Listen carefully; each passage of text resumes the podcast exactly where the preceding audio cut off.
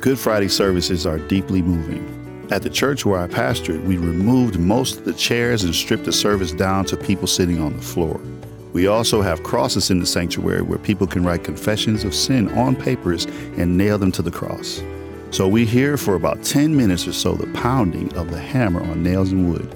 It's a sobering sound. Our sins are nailed up there. Christ died because of us. He died because he loved us. We will be nothing but grateful to him for paying the debt we incurred. In this episode of Groundwork, we want to talk about Maundy Thursday as well as Good Friday and reflect on the sacrifice Jesus made for us. Stay tuned. Welcome to Groundwork, where we dig into Scripture to lay the foundation for our lives. I'm Scott Hoezee. And I'm Daryl Delaney. And Scott, we are in part two of our short three part series on the Holy Week, also known as Passion Week, uh, depending on what tradition you come from. And in the first episode, we talked about the triumphal entry and Palm Sunday, and also uh, the Monday that came after, where Jesus went into the temple and cleansed it out. And uh, he actually drove out the ones who were stealing away and robbing the people of the opportunity to worship. And today we will talk about Maundy, Thursday, and Good Friday. As you just said, Daryl, Mark at least brings us to Monday.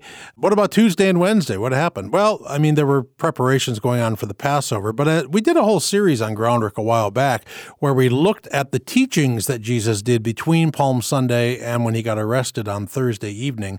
So it was a time of final teachings for Jesus while he was in Jerusalem and before he was arrested. So that's kind of what happened Monday, Tuesday, Wednesday. And now in this program, we're going to to go to Thursday, or uh, as it has been traditionally called, Maundy Thursday. It's a word that we think about rarely, only at this time, really. And what I found is that it comes from the Latin word mandatum, which means mandate or command. And that comes from the actual passage in John 13 where Jesus says, A new command I give to you, love one another. Yeah, Maundy, uh, mandatum, uh, so mandate, command is in there. I confess I had actually been a pastor for a while before I ever bothered to look up what does Maundy mean. I was just kind of, be oh, Maundy, Thursday, yeah. But that's what it means. It's the new command. Jesus gets a water basin in that upper room in John 13. He takes off his outer garment and he washes the disciples' feet. Obviously, he's setting an example of true servanthood. In fact, this is what he says in John 13, verse 34 A new command, that's where the Maundy comes from, a new command I give you love one another. As I have loved you, so you must love one another. By this, everyone will know that you are my disciples if you love one another. So, if I'm imagining Jesus in this moment with the full itinerary of the things that you just mentioned earlier and the things that we know happened in this week of his life, the last week of his life, I could imagine that he might be stressed knowing that he's going to die on the next day after Maundy Thursday, which is Good Friday.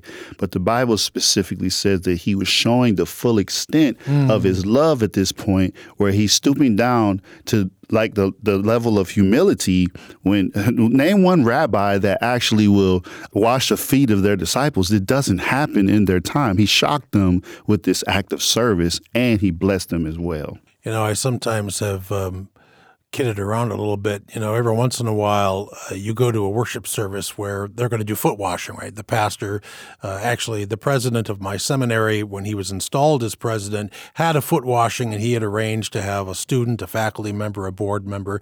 Well, these people all knew ahead of time that they were going to get their feet washed. I'm guessing they came to that service with the cleanest feet they'd ever had in their lives, right? Made sure they weren't wearing socks that had, you know, lint that was going to stick to their foot. It wasn't that tidy for Jesus. I mean, these guys had been on dusty roads. They probably had calloused feet. They might have been a little smelly, as feet tend to be.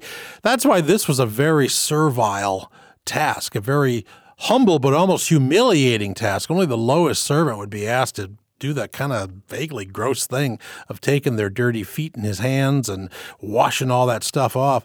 Uh, this was the, as you said, literally stooping low to set an example of love and of service and of sacrifice and of humility. So much wrapped into it, Daryl. It's a beautiful thing. And so I, unfortunately, uh, Hollywood and the movies we see and all this, and even the songs we sing, they sanitize, no pun intended, this idea of what foot washing is. It's not a pretty job. It's not a fun job, but it is an example for us. We wash feet because he washes feet. We serve because he served and we love because he loves. Now that all is going on in the middle of the crazy week that this is for Jesus. He's, he's being betrayed by Judas. He's having the Last Supper. He's going to be arrested. He, Garden of Gethsemane is going to happen where they can't even stay awake with him. He predicts Peter's denial. And a lot of these things are happening, but Jesus is showing love, and love must be the key. It's got to be the key, Scott by doing this, again, I mean, Jesus is setting right exactly the tone for what is about to come. Foot washing was standard then. Anytime you went to someone's house for dinner, a servant would wash your feet before you ate, particularly in a day when they reclined at tables, so their feet were right there. You kind of wanted clean feet around the food. We don't do that anymore. So, what is today's equivalent of foot washing? And, you know, we can always think about that. Uh, how do we serve each other today in a way that's parallel to this? And John picks this up in his first letter uh, in the New Testament, 1 John 4, that it's really not literally about washing feet, but the example, John writes, Dear friends, let us love one another, for love comes from God.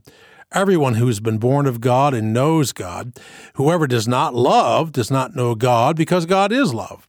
And this is how God showed his love among us. He sent his one and only Son into the world that we might live through him. This is love, not that we loved God, but that he loved us and sent his Son as an atoning sacrifice for our sins. Dear friends, since God loved us, we also ought to love one another. No one has ever seen God, but if we love one another, God lives in us and his love is made complete in us. I'm hoping that that sounds familiar because that's exactly what Jesus is teaching them right before he gets arrested, right before he's put on trial. And loving one another has serious implications on our relationships with each other. It it says that everyone would know that we're his disciples if we love one another, and that's why it's a key characteristic of walking with Jesus in my preaching classes uh, at Calvin Seminary, uh, Daryl, I've got this uh, mantra show, don't tell. Uh, it comes from uh, creative writing teachers who, who, encourage writers look, show, don't tell. Don't just tell people information, show them what it looks like in action. And here, Jesus is a great example. He doesn't simply give them a lecture on loving one another. Right. That would be telling. No, he shows them. He takes off his clothes. He, he kneels down by their dirty, smelly feet, and he, he shows them what love is. And of course, that's just a preview of how he's going to show his love on the cross, uh, that atoning sacrifice for our sins, as John calls it in 1 John 4, the passage we just read. It's a beautiful thing to see that Jesus says, Do you see what I've done for you? Now go do that for one another. He literally becomes the example of love, and we are called to that example. But in just a minute, we want to talk more about Passion Week and how Good Friday comes into play, so stay tuned. Glad you've joined our groundwork conversation. If you're enjoying today's discussion and want to download or listen again, you can find the audio podcast and transcript for this episode on our website, groundworkonline.com. Want to dig deeper? You can also find episode guides and blogs available to supplement your study. Curious about another episode or series we've mentioned? Search our episode library to find hundreds of conversations about God's Word and what it means for God's people today. Add your voice to our groundwork conversation by visiting groundworkonline.com. And thank you. Support from listeners like you makes groundwork possible. You're listening to Groundwork, where we dig into Scripture to lay the foundation for our lives. I'm Scott Hoezee. And I'm Daryl Delaney. And Scott, we've been talking about Maundy Thursday and uh, its origins and meaning, but now we want to turn towards Good Friday. You know, I've never really been sold on the whole title of Good Friday, just like I don't like the title of Good Samaritan. It's just, we don't use the word, I don't think, correctly. And it's not good for Jesus on Good Friday. I mean, I understand the implications of it being good for us, but it wasn't good for him. You know, um, John F. Kennedy was assassinated on Friday, November 22, 1963. And if after that anybody had said, hey, we're going to call that Good Friday, we'd be offended. It's like how yeah. much you must have hated. Or what about Martin Luther King? He was assassinated on a Thursday, April 4, uh, 1968. Yep. If anybody said, we're going to refer to that as Good Thursday from now on, it's like, well, you're a racist. I mean, that is horrible. We never celebrate the death of our leaders uh, or call the day they died good. And yet we do for Jesus. And of course, we've got reasons for that theologically, but at the time, it looked like anything but good this is the day he's get, he gets handed over to Pontius Pilate to be arrested, to be tried, to be crucified, to be killed. And so we understand why it is not a good day. It also it shows it here in Mark chapter 15. It says, uh, very early in the morning, the chief priests with the elders, the teachers of the law, and the whole Sanhedrin made their plans. So they bound Jesus, led him away, and handed him over to Pilate. Are you the king of the Jews? asked Pilate. You have said so, Jesus replied. The chief priest accused him of many things. So again, Pilate asked him, Aren't you going to answer? See how many things they are accusing you of. But Jesus made no reply, and Pilate was amazed. Now, the, it was the custom at the festival to release a prisoner whom the people requested. The man called Barabbas was in prison with the insurrectionists who had committed murder in the uprising. The crowd came up and asked Pilate to do for them what he usually did. Do you want me to release to you the king of the Jews? asked Pilate, knowing that it was out of self interest that the chief priests had handed Jesus over to them. But the chief priests stirred up the crowd to have Pilate release Barabbas instead. What shall I do then with the one you call the King of the Jews? Pilate asked them. Crucify him, they shouted. Why? What crime has he committed? asked Pilate. But they shouted all the louder, Crucify him. Wanting to satisfy the crowd, Pilate released Barabbas to them. He had Jesus flogged and handed him over to be crucified. You mentioned this, I think, in the other episode, Scott, how it's interesting that these people had such a quick turn and change mm. of mind. They were saying Hosanna on, on Sunday. And now these same people are saying crucify him now, which is crazy to understand because, I mean, Jesus is being falsely accused and he is actually being condemned for something he did not do, which is also a fulfillment of scripture from Isaiah 53. Yeah, he's like a sheep led to slaughter, and he did not open his mouth. Jesus isn't going to answer these false accusations. He's not going to mount a defense. He knows that this is the will of his Father, that he has to go this horrible, horrible way of the cross. But indeed, Daryl, what a change in attitude in the crowds in just four days' time. Uh, a horrible change. Uh, they'd rather have a genuine criminal released to them than let Jesus go. And as we said, that right there is evidence of what we said in the previous program of this short series on Holy Week. They called Jesus a king. Blessed is the king who comes in the name of the Lord. But they wanted a political king. And as soon as Jesus made clear that week, through those teachings that he did on Monday, Tuesday, Wednesday, maybe through what he did in the temple, driving out, you know, the, the, the money changers, it was pretty clear this isn't the king they signed on for. This isn't the guy who's going to mount a political insurrection to get rid of Rome. And as soon as they saw that, it's like, well, that's not the Messiah we were waiting for. So away with him. You know, just, just let let the let the chief priests and Pharisees do what they want because you know it's sort of like when John the Baptist came to Jesus through his disciples. John was in prison, and the the disciples uh, of John asked Jesus, "Are you the one who is coming, or should we should wait we for somebody else? else?" And what they meant was somebody better, somebody flashier. And the people have decided we need to wait for somebody else. This Jesus, he, he's not fitting the bill. And so they picked Barabbas because they at least know that he was an insurrectionist. Exactly. I mean, he's got attempts at trying to overthrow something. So we'll go with him. Maybe he'll get us there. Um, and unfortunately, we do the same thing when we have an agenda, when we ask God to do things and He doesn't uh, appear or manifest or answer your prayers the way you that we expect, we we sometimes turn our attitude and our heart, and we should be the ones who repent from that kind of thing and allow the Father's will to be our will, just like Jesus did here. But then also we see actually when He is getting ready to die, He in Matthew twenty seven starting at verse 45. It says, From noon until three in the afternoon, darkness came over all the land. About three in the afternoon, Jesus cried out in a loud voice, Eli, Eli, lema sabachthani, which means, My God, my God, why have you forsaken me? When some of those standing there heard this, they said, He's calling Elijah. Immediately one of them ran and got a sponge. He filled it with wine and vinegar, put it on a staff, and offered it to Jesus to drink. The rest said, Now leave him alone. Let's see if Elijah comes to save him. And when Jesus had cried out again in a loud voice, he gave up his spirit. Jesus calls Eli, Eli, which means my God, my God. Uh, apparently, people weren't much up on their their Hebrew, uh, their Aramaic, because they thought that he meant Elijah. And now let's see if Elijah comes. That's not who Jesus was calling. And Jesus uh, wasn't actually calling for any deliverance either. He was just asking, "Why have you, you know, forsaken me?" This is the darkest time right before Jesus died. Darkness has come over the whole land. Matthew tells us in verse 45 of chapter 27. That's literal, but boy, figuratively, Daryl, the darkness was even greater. And there's some indication that, you know, perhaps there was some kind of a gulf that just for a, a, moment, for the first time in all eternity, that opened up between Jesus, the Son, and the Father and the Spirit. Jesus felt abandoned. This is as dark as it gets.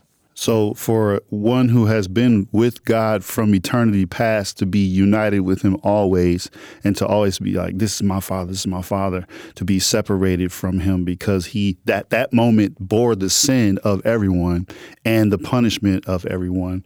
But also, it is an allusion to a passage that He said too. It talks about how God has brought Him back from death and God is bigger than death. But then you also think, practically speaking, a mother lost her child, the disciples lost their leader, and these are the dark shadows in which we figuratively put up darkness and put curtains up and have these colors when we do worship services that commemorate Good Friday. It is a dark time emotionally, it's a dark time spiritually, and we wanted to remember that when we have worship services as well. Tenebrae is the traditional word for a, oh, yeah. a, Good Friday service, and it means shadows, a service of shadows to remember this very, very dark time. John Calvin was among those who think that this moment when he cries out, My God, my God, why have you forsaken me, that this was Jesus' descent into hell. When we say in the Apostles' Creed, yep. he descended into hell, Calvin thinks that happened here on the cross, uh, that there was a hellish experience for Jesus, and he did that, so we never will have to. Uh, but as we wrap wrap up this episode, let's look at some uh, practical applications and ideas and what all this still means for us all these years later. So stay tuned. What does it look like to honor and serve God in your marriage and family?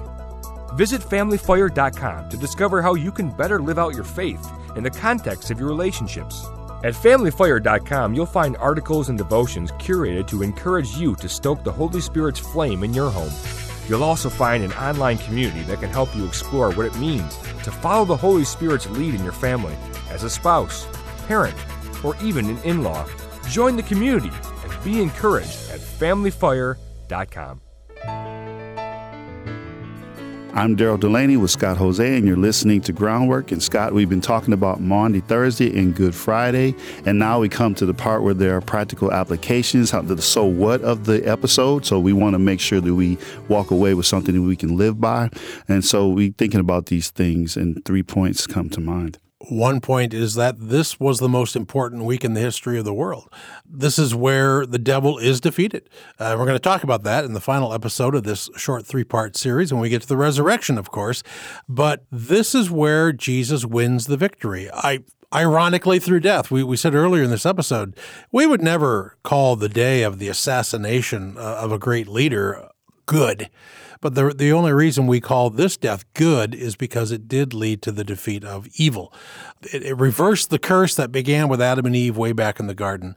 Uh, God promised uh, them that he would send one to crush the head of the serpent, the tempter, the devil, and this is where that happens. And that's why, of course, theologically, Daryl, that's why Jesus is often called the second Adam or the last Adam. The second Adam and the last Adam actually comes from 1 Corinthians chapter 15, where it says, So it is written, the first man Adam became a living being, the last Adam a life giving spirit. The spiritual did not come first, but the natural, and after that the spiritual. The first man was of the dust of the earth, the second man is of heaven. As was the earthly man, so are those who are of the earth. And as is the heavenly man, also are those who are of heaven. And just as we have borne the image of the earthly man, so we shall bear the image of the heavenly man. And being that Christ is the last Adam, he set straight all the things that Adam had did when he disobeyed the Lord and brought sin into this world. Christ paid the price.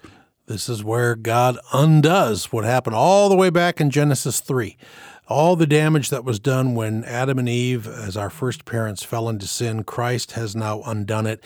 And so we call him the second Adam and the last Adam. There won't need to be a third Adam or a I'm fourth so glad. Adam. Yeah, I know. It's done now. Uh, the second Adam is the last Adam. I like what Paul does there in those verses you just read from 1 Corinthians 15.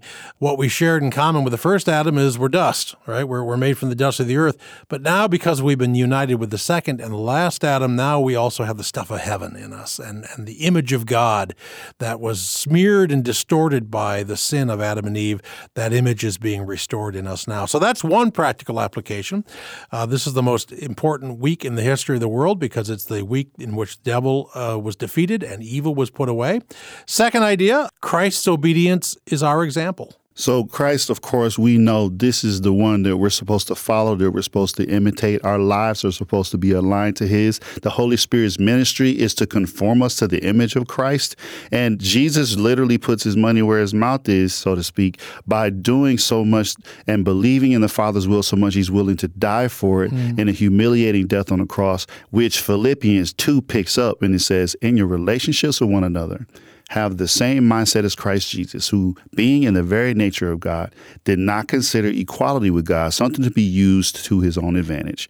Rather, he made himself nothing by taking the very nature of a servant, being made in human likeness, and being found in an appearance as a man, he humbled himself and became obedient to death, even death on a cross.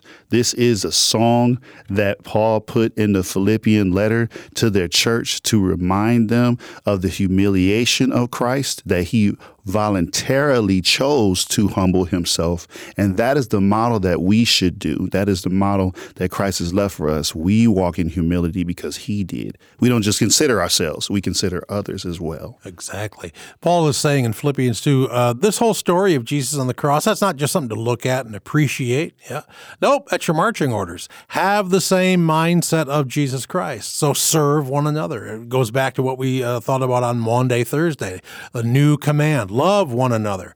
So Jesus' story is not just uh, meant to sort of be a, a nice thing to take in and appreciate. No, it's the example. That's what we have to do. And then the third point this isn't the end.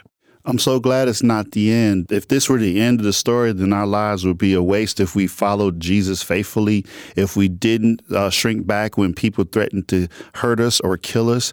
We would um, be wasting our life if the resurrection didn't occur. But because the resurrection did occur, our life is worth living and it is meaningful.